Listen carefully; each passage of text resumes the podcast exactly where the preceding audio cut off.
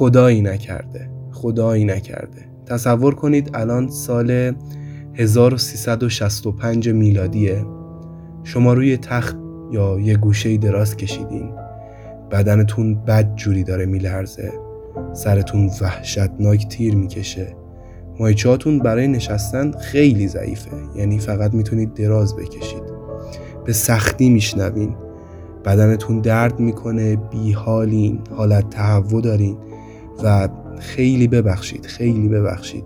یه جوشایی از زیر گردن و زیر بغلتون در اومده مثل یه تخم مرغ گندیده که صف شده اون حالت رو داره.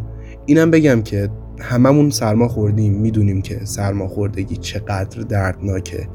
یعنی هممون می‌تونیم تصور کنیم که الان این حالی که دارن توصیف می‌کنن چه حالیه. حالا فکر کنید این مشکل های سرماخوردگی خیلی شدیدتر هم داره اتفاق واسهتون میفته. همین جوری که توی تب دارین میسوزین یهو می‌بینین یه آدمی که خیلی عجیبه داره نزدیک میشه بهتون. صورتشو یه ماسک پوشونده که شبیه کلاق شده تقریبا چون ماسکش منقار داره و بدنش سر تا پا پوشیده است. یعنی تا نوک انگشتای پاش پارچ است. دستاش هم یه دستکش چرمی داره و با چکمای چرمی میاد نزدیکتر. یه اسای فلزی داره میاد می‌زنه به شما یه نگاهی به شما میندازه و بدون اینکه اصلا معاینه خاصی کنه میگه که شما مبتلا شدین.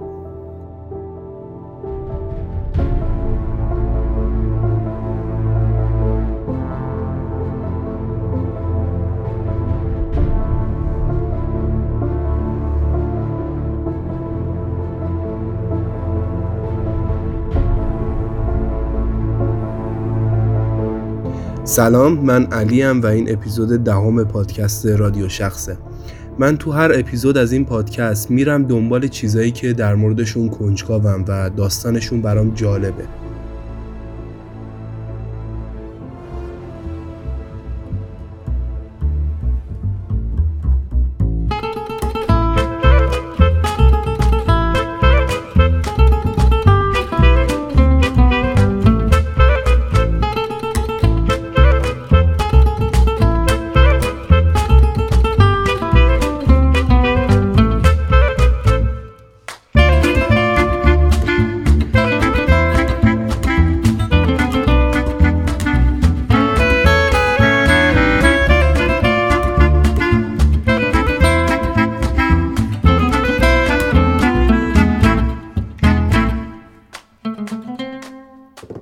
سلام من علیم و این اپیزود دهم پادکست رادیو شخصه.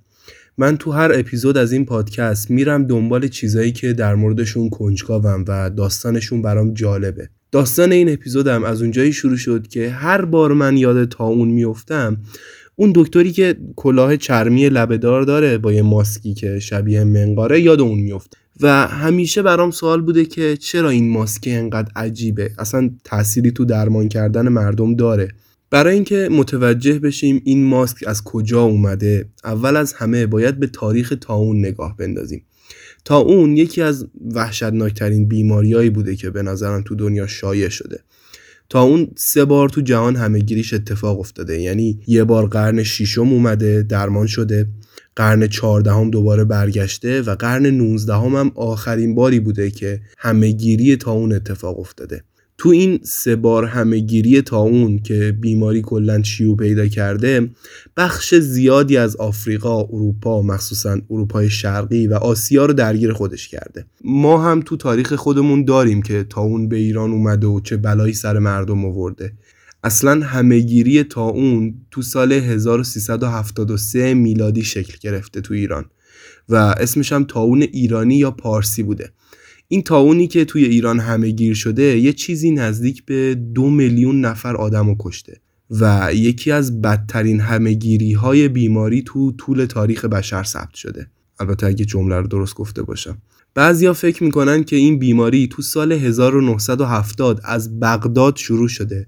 بعد کم کم رسیده به ایران تا سال 1973 یعنی یه سال بعدش این بیماری رسیده به بصره و باعث شده که 250 هزار نفر اونجا بمیرن. این عدد واقعا زیاده. بگذریم نمی‌خوام در مورد تا اون تو ایران صحبت کنم. ولی می‌خواستم فقط بگم که تو ایرانم بوده و تو کل جهان تقریبا میشه گفت ده ها میلیون آدم رو کشته. و از تو بهترین حالتهاش و بهترین آمارایی که داریم فقط 40 درصد کسایی که بیمار شدن تونستن نجات پیدا کنن. همین الان وقتی که آمارای کرونا رو نگاه می‌کنی یه چیزی حدود 96 درصد البته اگه درست حساب کرده باشم 96 درصد انسانایی که کرونا گرفتن نجات پیدا کردن و درمان شدن. این نشون میده که خیلی آمار زیادی بوده جانباخته های بیماری تاون. و خب منطقی هم بوده. بالاخره امکانات کم اون زمان فرصت درمان به همه نمی‌داده.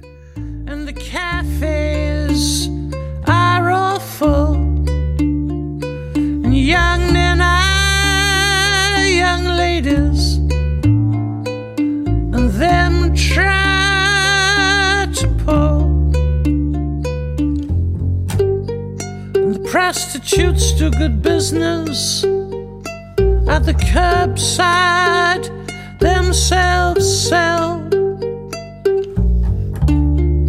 And in the slum district, the junkies are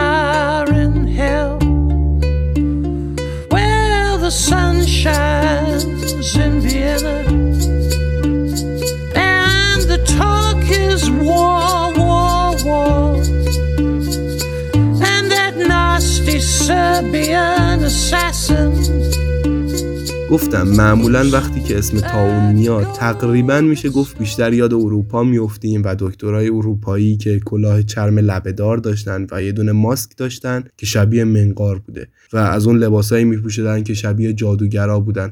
بیشترین تصویری که ما نسبت به دکترای اون موقع داریم همینه. اصلا اولین بارم اوایل قرن 17 هم این لباس ها درست شدن. این لباس ها اینجوری بودن که این ماسکی که پوشیدن یه چیزی بوده مثل مقنه بوده یعنی تا پایین شونه ها می اومده.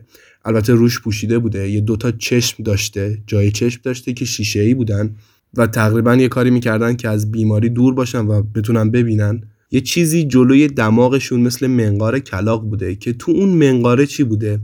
توی اون منقار ترکیبی از گیاه ها و ادویه های معطر و این چیزا بوده. توی این منقاره دارچین بوده فلفل بوده یه چیز دیگه داشتم که اسمش ترناتین بوده. این ترناتین اگه اسمشو درست بگم که البته مطمئنا دارم اشتباه میگم یه چیز روغنیه که از تقطیر سمق کاج به دست میاد. و اون موقع واسه بیماری های تاون استفاده می شده یعنی خاصیت ضد عفونی کننده داشته. ولی الان یکی از عمده مصرف هایی که داره اینه که حلال روغنی رنگه. یعنی برای اینکه یه رنگ رو رقیق کنن این روغن ترناتین رو می‌زنن. یه چیز روغنی شکل هم هست که حلال رنگه و باعث رقیق شدن رنگ میشه. پس فهمیدیم ادویه خوشبو و ترکیبات معطر تو منقارشون بوده. این رسپی که باهاش منقار رو درست می‌کردن و از یه پزشک مشهور یونانی رومی به اسم گالن الهام گرفته بودن. تو اون زمان تصور می‌کردن که تاون از طریق هوا به بقیه سرایت می‌کنه. اسم اون هوای بدی که تا اون باهاش سرایت می‌کنه به بقیه میازما بوده. مردم فکر می‌کردن که این هوای بد از باطلاقا بلند میشه و وقتی که مثلا به یه لاشه پوسیده حیوانی می‌خوره مسمومتر میشه و میاد تو شهر و مردم رو مسموم می‌کنه.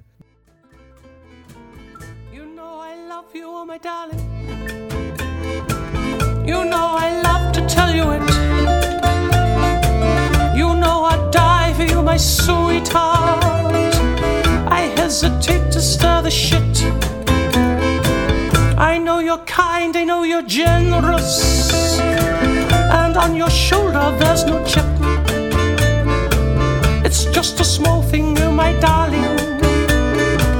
Your very presence makes me.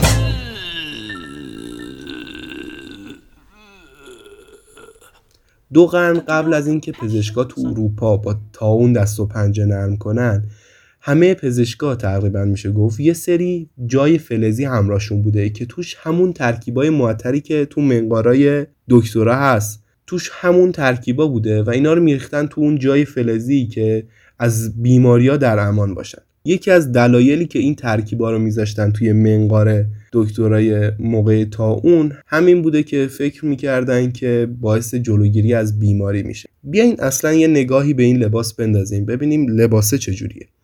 لباس یه چیزی مثل روپوش اول از همه داشته که تا نوک پاشون می اومده و روغنی بوده. یه چکمه هایی داشتن که چرمی بوده و یه دستکشایی داشتن که مثل دستکش های جوشکاری الان بوده. اگه نگاه کرده باشین این دستکش های زخیم. و اون ماسک معروفشون که مینداختن روی صورتشون.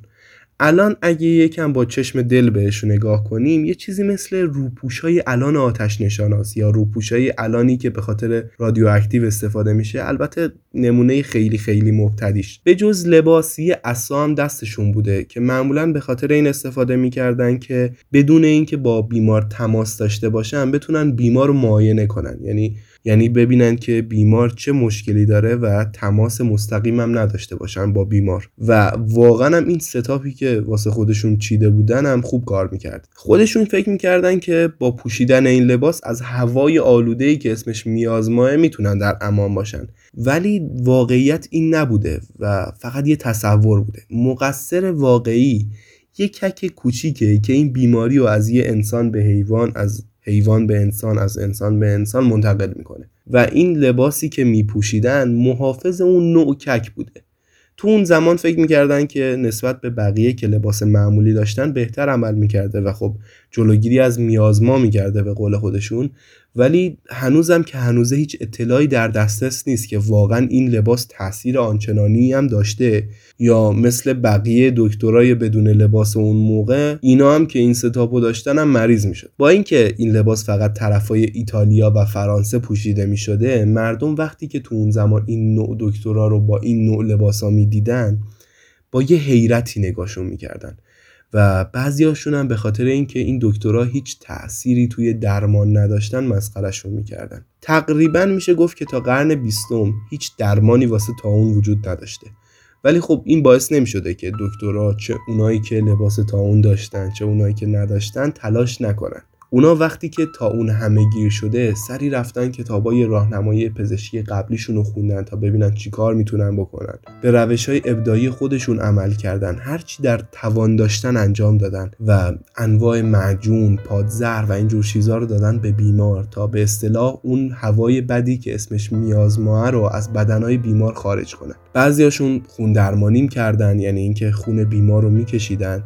که اون قسمتی که زهر داره خالی بشه ولی بعضی موقع انقدر این خون درمانی ادامه داشته که کل خون بیمار می‌رفته و میمرده. یا اینکه بعضیا هجامت می‌کردن بیمارا رو و اون جوشهایی که روی بدن درست می‌شده رو با اون هجامت خالی می‌کردن. ولی خب تاثیر آنچنانی نداشت. یا یکی از دردناکترین روشاشون این بوده که اون جوشها رو میسوزوندن. یعنی با یه میله داغ جوشهایی که روی بدن درست شده رو میسوزوندن. از اون موقع تا حالا خیلی چیزا عوض شده. پزشکای مدرن امروزی خیلی وسیله دارن و خیلی ابزار دارن و دید کاملی نسبت به ویروس ها و باکتری ها دارن. ما همین الانش هم یه تکنولوژیایی داریم مثل کیت درمان به جای اسای فلزی یا ماسکایی که واسه جلوگیری از بیماری استفاده میشن. که خب بعد از کرونا همه متوجه شدیم که چندین نوع ماسک وجود داره و دیگه امروز اون ماسکای منقاری رو نمی‌زنیم. یا حتی واکسنایی که هی هر روز داره به روزتر میشه. درسته که خیلی چیزا عوض شدن از اون موقع تا حالا ولی بعضی چیزا تغییر نمی‌کنن.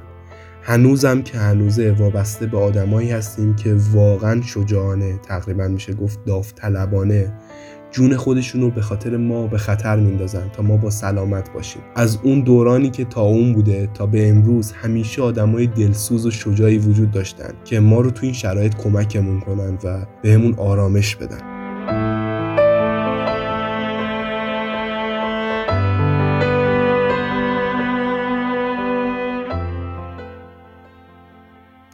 چیزی که الان گوش دادین اپیزود دهم پادکست رادیو شخصه. چقدر مثل چنل بی شد. و امیدوارم که لذت برده باشین از این پادکست. من researcher خیلی قوی نیستم و مطمئنا خیلی نقص داشته این اپیزود. منبع این اپیزود رو می‌ذارم توی caption و امیدوارم که لذت برده باشین از این اپیزود.